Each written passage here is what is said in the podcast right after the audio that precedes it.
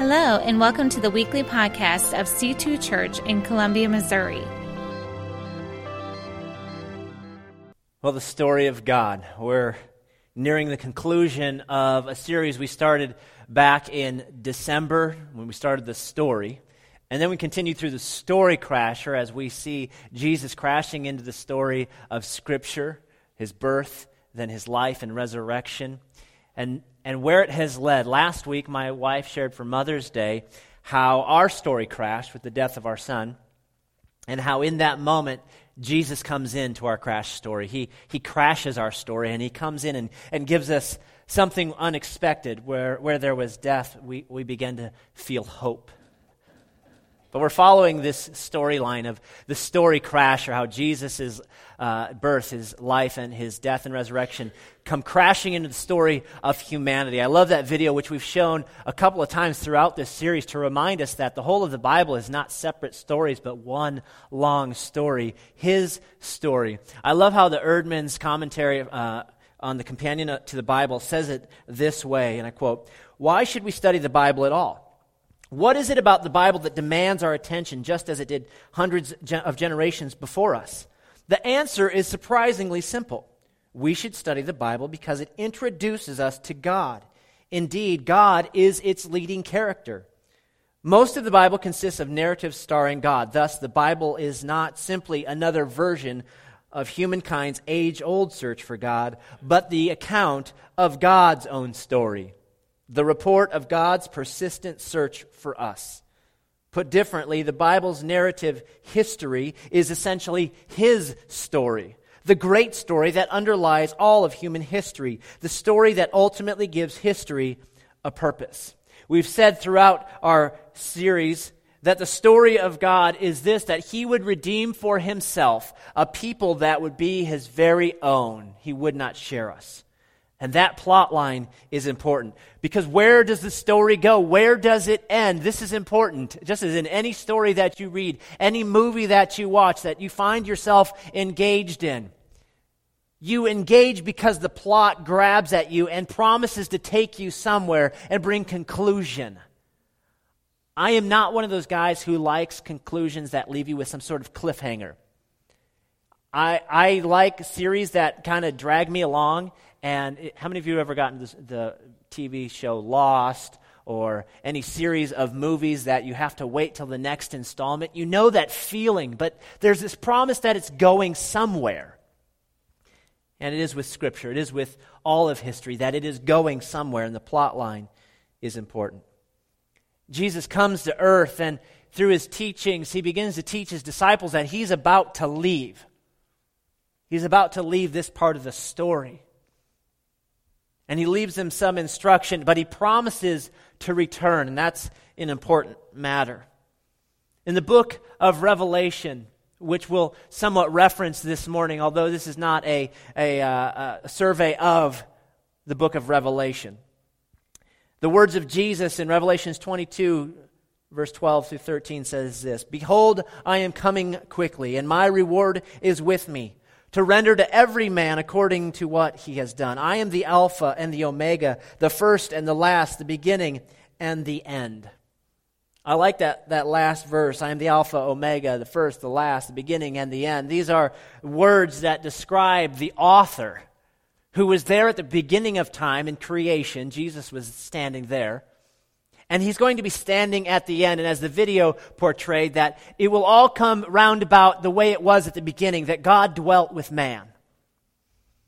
And so we will go back to the way creation was intended. Everything will be reset, be giving a new start. The story crasher is promising to once again crash the story. And I can believe this. I can believe this for a number of reasons. One, the whole of the story is about God's faithfulness and his promises. The Bible is full of the stories of God's faithfulness and his promises and how he fulfills them. The promise of Scripture that was fulfilled in Christ's first coming came true. It tells me that God can be trusted in what he's promising us, promising us to do in the future. I can believe that he's coming back because I believe in Jesus as the Son of God and the Savior of the world. Therefore, if he tells me he's coming back, he can be trusted. I believe in a real heaven and a real hell. And therefore, I believe that Jesus is coming back to make true on his promise to rescue. I believe each one of us will be judged according to our decision to accept or reject Christ. I believe that Jesus is coming back to set things right, to bring justice, which we all long for, to bring righteousness and truth and wholeness to our brokenness. The story has to have an ending. And not just an, any ending, but an unexpected one. I love those books that, that promise you an ending and you think you see where it's going and try how many of you try to predict the ending right my w- wife doesn't like watching movies with me because i'll lean over and go yeah I'm, I'm sure that's the bad guy he did it and i'm usually right don't shake your head i'm usually right but I love when it twists on me. I love when it takes me somewhere unexpected or, or comes in an unexpected way at an unexpected time in the story. But the story has to have an ending, one with resolution, because this is what we long for. We don't, we don't like uncompleted stories. We long for completion, we long for resolution. Jesus, in his last teaching, recorded in Matthew chapter 24, his last teaching before he goes to the cross, before the time of the Passion. Matthew chapter 24, if you have your scripture, you can open to that. If you have a smart device, you can turn on the YouVersion app and follow along with our live uh, notes or dial in Matthew chapter 24. In the live notes, I actually was able to put in some of the extra notes here for you to follow along with as well. But Matthew chapter 24, Jesus is kind of giving his last dissertation to his disciples. He's given them all sorts of teachings, and now he's going to kind of give them this last little nugget about what the end times are going to be like. And so, starting in verse 1 of Matthew chapter 24, it says, Jesus left the temple and was walking away when his disciples came up to him to call his attention to its buildings. He says, They say, Do you see all these things? Or he says, Do you see all these things? I tell you the truth, not, not one stone here will be left on another. Every one will be thrown down. As Jesus was sitting on the Mount of Olives, the disciples came to him privately. Tell us, they said, when will this happen, and what will be the sign of your coming at the end of the age? Jesus answered, Watch out that no one deceives you, for many will come in my name, claiming, I am the Christ, and will deceive many. You will hear of wars and rumors of wars, but see to it that you are not alarmed. Such things must happen, but the end is still to come. Nation will rise against nation and kingdom against kingdom. There will be famines and earthquakes in various places. All these are the beginning of the birth pains. Then you will be handed over to be persecuted and put to death, and you will be hated by all nations because of me. At that time, many will turn away from the faith and will betray and hate each other. And many false prophets will appear and deceive many people. Because of the increase of wickedness, the love of most will grow cold. But he who stands firm to the end will be saved. And this gospel of the kingdom will be preached in the whole world as a testimony to all the nations. And then the end will come. It's interesting that no one can know the times or the dates. This is basically what Jesus is ta- saying to his disciples. Now, if you received our weekly update uh, by email, there was a promotion that said, I will announce the time or the date that Jesus is coming back. We were totally lying to you just to get you to come to church today. But isn't it funny how interested you become when someone says, I know when Jesus comes back. I know how to predict all these things. I can tell you when. Well, I'm pretty sure I could probably figure it out. He's going to come back sometime at night or maybe the daytime. He's going to come back next year, and if he doesn't, it might be the year following. You know, it's easy to get caught up in all that. I remember back in 1988, there was this big book that was very popular called 88 Reasons Why Jesus Was Coming Back in 1988. And in 89, the author put out a new book, which wasn't quite as popular. I don't imagine why. It said, I got it wrong. I missed something. There's now 89 reasons why Jesus was coming back in 89. And we can get caught up in all these things of trying to predict and, and read the signs of the times. But I don't know. But the Bible clearly states that no one knows. But it is clear that Jesus is coming back, and I should get ready. In my study, I found this paragraph that was helpful. Many people have spent a lot of time reading throughout the prophetic writings found in Daniel, Ezekiel, and Revelation, trying to decipher Scripture and current events to predict when Jesus will return. These scriptures, full of apocryphal writing and full of imagery and prophecy. Yet this discourse in Matthew chapter 24 by Jesus was intended not to gratify the curiosity of his disciples, but to guide their consciences and conversations, and it is therefore concluded with practical application. What Jesus was telling his disciples was not, here, here are 10 things that you need to know so you can predict when I come back. He's saying, all these things are coming. I'm warning you so you'll be ready when they do come. So you need to be ready. And he goes on to tell them to be ready. Now, I want to give you a real quick overview of what's going to happen at the end of times. Write it down. You can make a best selling book out of these four points. This is what we believe to be true. There are many who believe a little bit differently, but what I love about the Christian church is we can believe in some of these, uh, what I would say, not um, core beliefs. We believe that Jesus is coming back. That's a core belief. How he will come back is up to some interpretation. So I'm going to give you what my best interpretation of those things are. I fully accept that I am totally right. But if I'm wrong, I'm just going to go whenever he comes back, and then I'll tell you I was wrong in heaven. But I believe in the rapture, what, we what we refer to as the rapture, the blessed hope. You won't find the, the word rapture in your scripture. What you will find is clues about the rapture and, and what we would refer to as the blessed hope of believers. That Jesus is coming back first for those who have declared him as their Lord and Savior. 1 Thessalonians chapter 4, verse 16 and 17 says this. Uh, I'm going to start a few verses before. For we believe that Jesus died and rose again, and so we believe that God will bring with Jesus those who have fallen asleep in him, according to the Lord's word. We tell you that all uh, we who are still alive, who are left until the coming of the Lord, will certainly not precede those who have fallen asleep.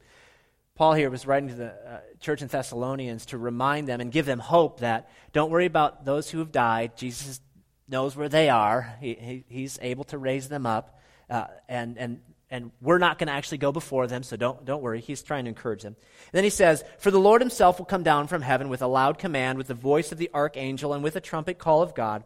And the dead in Christ will rise first. After that, we, who are still alive and are left, will be caught up together with them in the clouds to meet the Lord in the air. And so we will be with the Lord forever. That phrase, will be caught up, is sort of this word rapture. We'll be caught up with the Lord in the air. This is a belief that many of us hold dear to that before the tribulation and great tribulation spoke of in Daniel and Revelation, that believers will be saved from that wrath of God, for they've made their decision.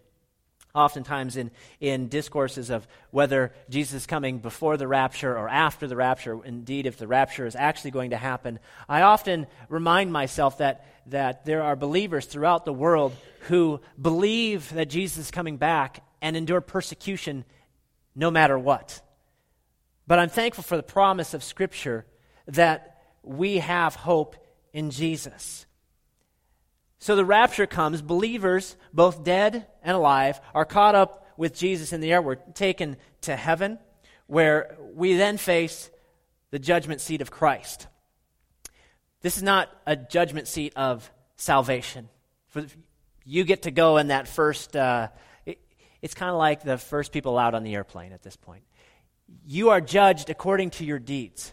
As a believer, if you believe in Jesus, you've accepted him as Lord and Savior of your life, you are then judged by Christ according to your deeds, to your works, to the things that you've done while you were here on earth. We'll talk about that in a little bit. Then you, there's a celebration of the marriage supper of the Lamb, this great picture of a feast, a celebration found in Revelation chapter 19. And then during this time, the tribulation and the great tribulation occur on earth. You can read some of that throughout the book. Uh, towards the end of Revelation, as it begins to describe all of these end time events. Now, Revelation and Daniel both give us a lot of imagery beasts with horns and arms and all sorts of things that, while I take the Bible literally, I have to read some of those things as imagery, simply a description by the person having the vision of what they are seeing.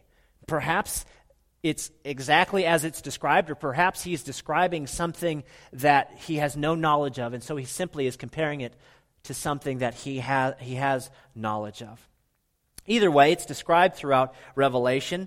It's wondrous. It, it should cause us, our hearts to be stirred, but it should not lead us to be distracted, to try to predict, or to get caught up in understanding completely all the things that weren't meant necessarily for us to have complete understanding of. But it's after this time, after the tribulation and the great tribulation, that Christ then comes, what we would refer to as his second coming, where he actually sets foot, physically sets foot on earth on the Mount of Olives, where he departed, he will return. Remember the promise to the disciples when they watched Jesus go up into the air. The promise was given to them that as you've seen him go, he will come back the same way. And this time, when he comes, he's bringing all of us with him. There will be a mighty war. If you've ever heard of Armageddon, yeah, the movie, exactly. The, the battle described here is a battle of epic proportion, of good and evil, of the seen and the unseen, of the spiritual and the physical. At this point, there is no separation. What is unseen will be seen, and there will be a mighty battle. What is described is, is incredible, and it happens in the valley of Megiddo, which is where we get the word Armageddon. I've been to the Valley of Megiddo. It's a very large place. It's been a strategic place for generations. There are four roads that basically allow you to converge on this one valley. And if you wanted to go anywhere in that part of the world at that time, you had to pass through there. And strategically, if you, if you held that spot, you, you could control that whole area of the world. And so here, this battle will take place. Christ will, of course, reign in victory over that battle. There will be a thousand years of world peace where Jesus takes his rightful place as king. We've described him as the king. The, the scripture describes Jesus as the king. This is where he actually reigns as king in peace, complete harmony. Many of you parents are just dying for something like that in your own house. Complete peace. We will know that in that time. We call it the millennial, the millennial reign of Christ. And at the end of that, Satan is, is released one more time. He's allowed, he's given permission to try to deceive those who've been born during this peaceful period, who, who've only known uh, of Christ as king, even then be, he will allow Satan to try to deceive people. It will ultimately show that humanity still is wayward. But Christ again will be victorious. He will banish Satan forever.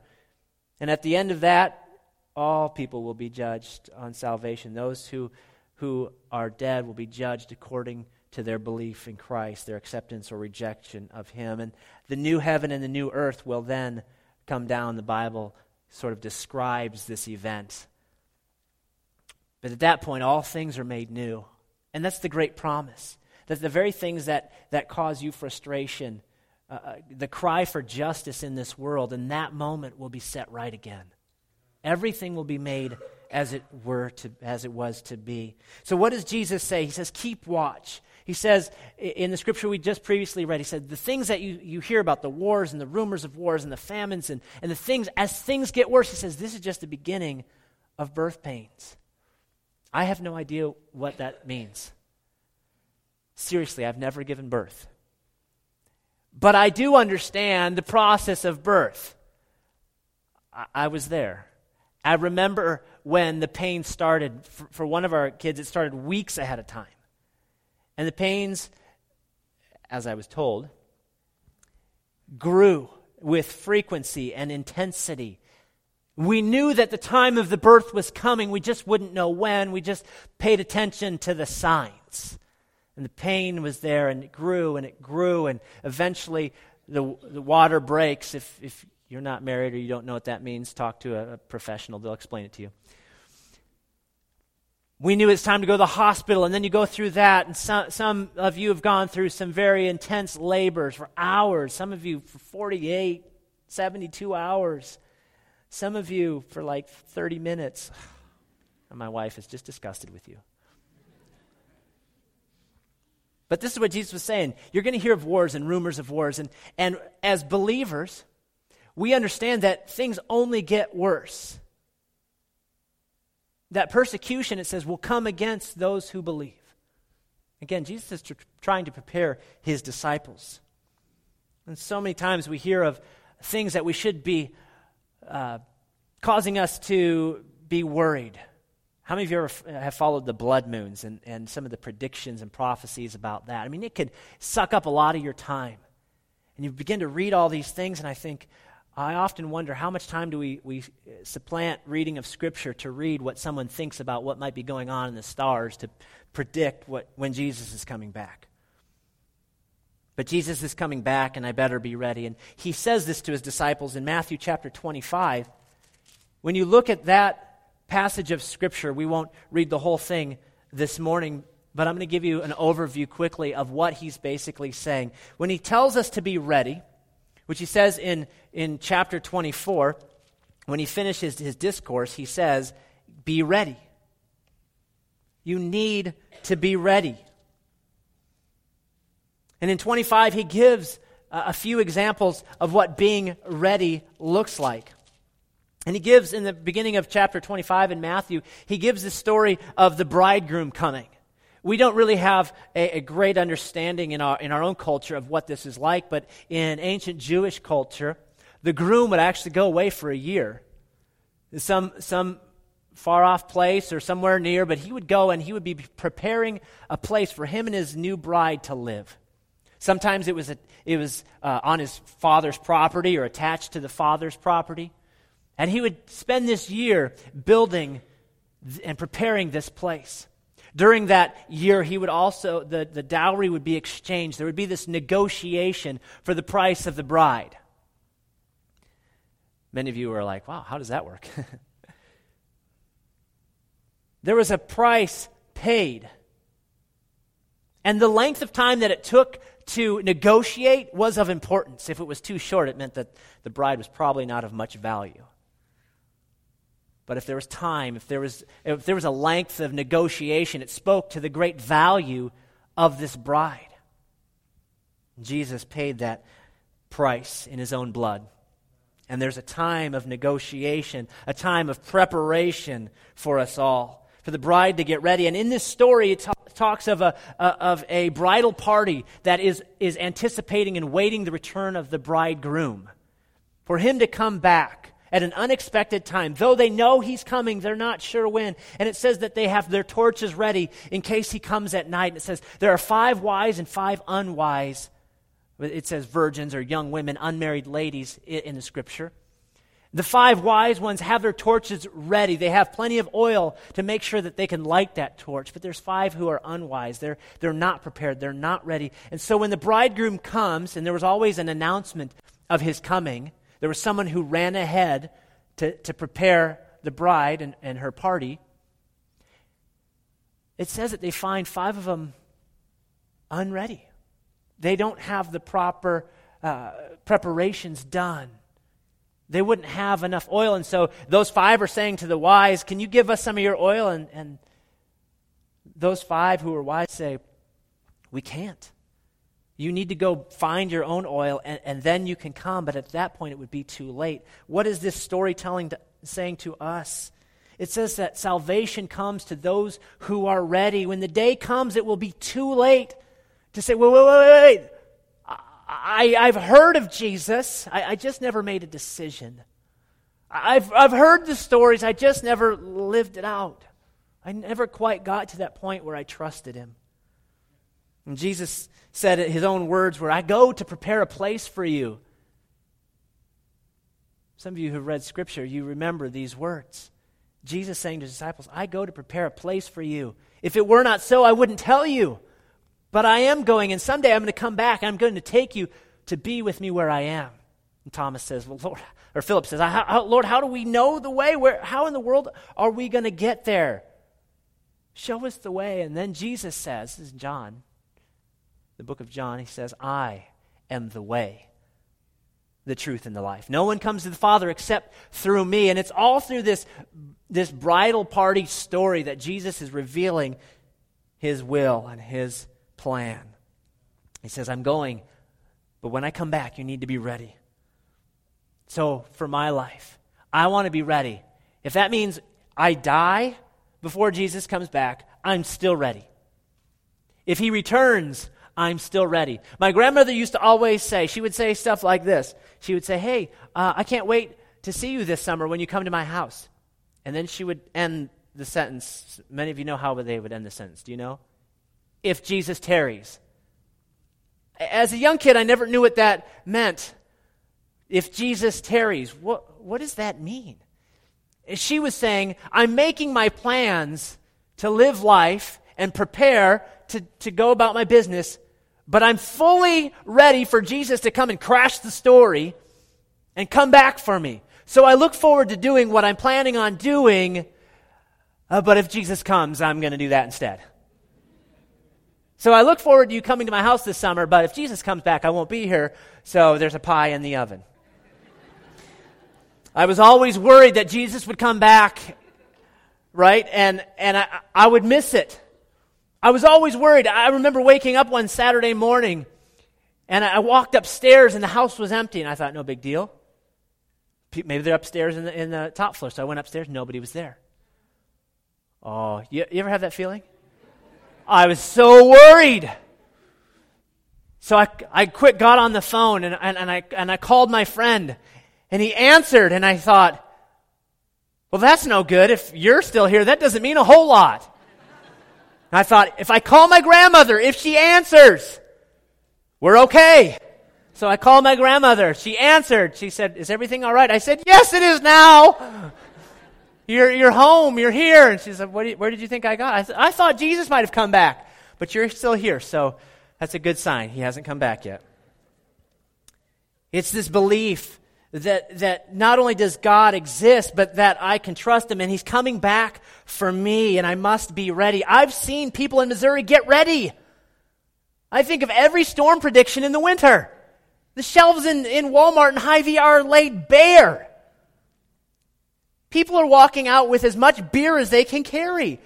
I'm thinking, what are you getting ready for? Don't worry about the shovels and salt. Have plenty of beer, right?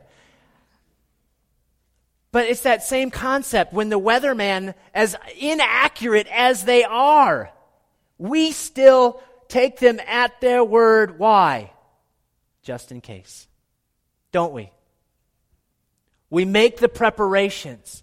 Those of you who are planners, you always have your pantry completely stocked. You're not even worried if they predict a storm because you got it all there anyway. You buy salt in the middle of summer just in case. I love those type of people. But there's two parts to being ready. Jesus says there's a couple parts. You got to be watching and you got to be working. You got to be watching and you got to be working. Throughout this discourse in Matthew 24 and 25, he, he says something to the effect of, there, It will come like a thief in the night. It will come in an unexpected hour.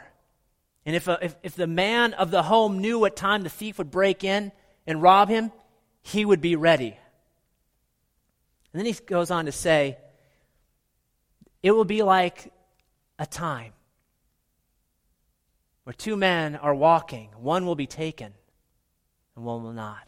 Two women working in the field, and one will be taken, one will not. And he's talking about this idea of watching. And I think, if they're both doing the same thing, who's watching? It's the idea of the attitude, not the action the action of watching, people have come to believe is I, I track all the prophecies, I look at current events, and I begin to say, okay, you know, uh, George Bush, Barack Obama, whoever the president, his name added up to these numbers in the Greek letters, and it's 666, and oh, that's the Antichrist, and uh, all these weird things that, that may or may not be true, and we waste all our time trying to keep up with the action of watching rather than the attitude of watching. The attitude of watching is, you could compare it to what in Ezekiel chapter 3 when it talks about the watchman. The watchman on the walls was responsible for the safety of the city. They would stand on the towers of the walls around the city and they would look out to the horizon to see if there was dust, to see if there was anything that would give them a clue that they were about to be attacked. They were the watchmen. The watchman was in charge of seeing if there was a runner that might be coming to deliver news, and he was to yell down to, for the gate to be opened so the news might be delivered. This is the attitude of watching. When you have the attitude of watching, you're looking at the horizon. You're not looking at predictions, but you're constantly with the attitude saying, It is my job to be prepared and to let everybody know within the sphere of my influence that Jesus is coming back soon.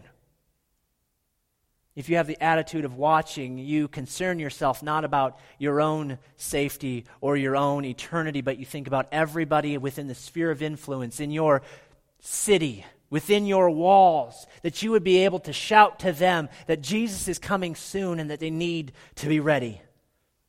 we should understand the times that we live in for sure. We should take warning of the things going on in our world. But the task of the watcher is not to predict, but simply to warn and prepare. Jesus is coming, and no, not only should I be ready, but I should make preparation that those around me would be ready for eternity as well. I should be working. If Revelation 22, eh, Jesus' own word says, I'm coming quickly. And I come with a reward in my hand to reward every person for what they have done. This is beyond accepting and rejecting Christ. When Jesus comes back, this judgment seat of Christ, we will be weighed for what we have done for Christ in this world. 1 Corinthians 3 speaks of this. Paul talks about a foundation that has already been laid, which is Jesus Christ. If anyone builds on this foundation using gold, silver, costly stones, their work will be shown for what it is because the day, and this is what they referred to it in, in the New Testament, they just referred to it as the day. It's the day when Jesus comes back. It will bring it to light if, and it will be revealed with fire, and fire will test the quality of each person's work. If what has been built survives, the builder will receive a reward. If it is burned up, the builder will suffer loss, yet will be saved, even though only as escaping through the flames. There's this idea that what I do on this earth matters. And as a believer, how I invest my time, my energy, my resources, my passion, it matters. And one day you will stand before Christ Himself, and He won't determine your salvation, for if you're standing in front of Him, you will be saved already. He will then measure out your reward. And all the things that we thought would matter in this world will be put to the fire. And only eternal things will last. Matthew chapter 24, part of that discourse, Jesus says uh, something about a faithful servant who's put in charge of the other servants while the master's away. And it says, if, the, if, it's, if that servant is faithful and wise, he will feed the other servants at the proper time. And I, I always skipped over that verse because it was kind of confusing and I have a short attention span. And so I just kind of whizzed through it onto the other stuff. But when you read that, when it talks about feeding the other servants at the proper time, the faithful servant who's been put in charge is the one who basically gets keys to the pantry where all the food is. And that servant is in charge of making sure food is served to all the other servants who are equals at this point. We are those servants. Band, would you come as we close? We are those servants who have been put in charge of the food. What is the food? Jesus himself refers to himself as the bread of life. That he who eats of me will never grow hungry. And we, if you are a believer in Christ, you sit here this morning and say, I'm a Christian. You are the one in charge of feeding those who are on the equal playing field. It doesn't matter if they believe in Christ yet because that's who you're trying to feed. You're trying to feed those who are spiritually hungry, the food of Christ. Matthew 25 goes on to talk about uh, a parable of talents. Each one of us have been given so, much, so many talents or resources, and that will be judged according to how we use those talents. And then at the end of 25, it talks about Jesus separating out the sheep and the goats. It's this idea of those who've been faithful with what they've been given. And there's no excuse at this point. He says to the one group of people, the sheep, he says, I was hungry, you fed me. I was naked, you clothed me. I was in prison, you visited me. I was in the hospital, and you came and comforted me. And they say, Lord, when, when should we do all these things? And he says, Whenever you did it to the least, you were doing it to me. And the other crowd he refers to as the goats, he says the same thing, except he says, I was, I was hungry and you didn't feed me. I was naked and you didn't clothe me. And they say, Jesus, when were you naked? We would have we probably would have remembered that. He says, When you didn't do it to the least, you didn't do it to me. He says, Away with you. You are without excuse.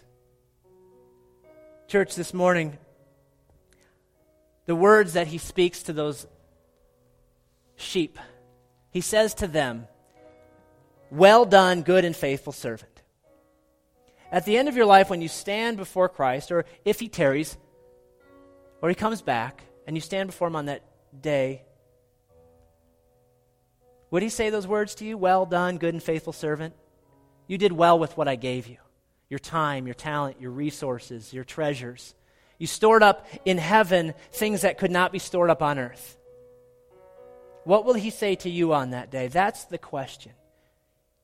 And if you find yourself this morning say, I, I don't know Jesus the like I should, then th- this is your morning to get ready.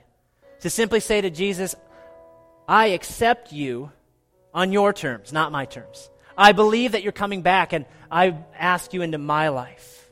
Would you stand with me this morning as I bless you? Perhaps this week you will ask yourself those questions Am I being a good and faithful servant with what I've been given? Father, this morning, bless your people as they go from this place to do your will. That your will is not hidden somewhere, it's, it's not meant to be confusing, but as they go about the business of their life, they're doing it to glorify your name and to proclaim salvation found only in you. Thank you for this great hope that we have in you, this great promise of something greater than our lives, the very purpose we've been put on this earth.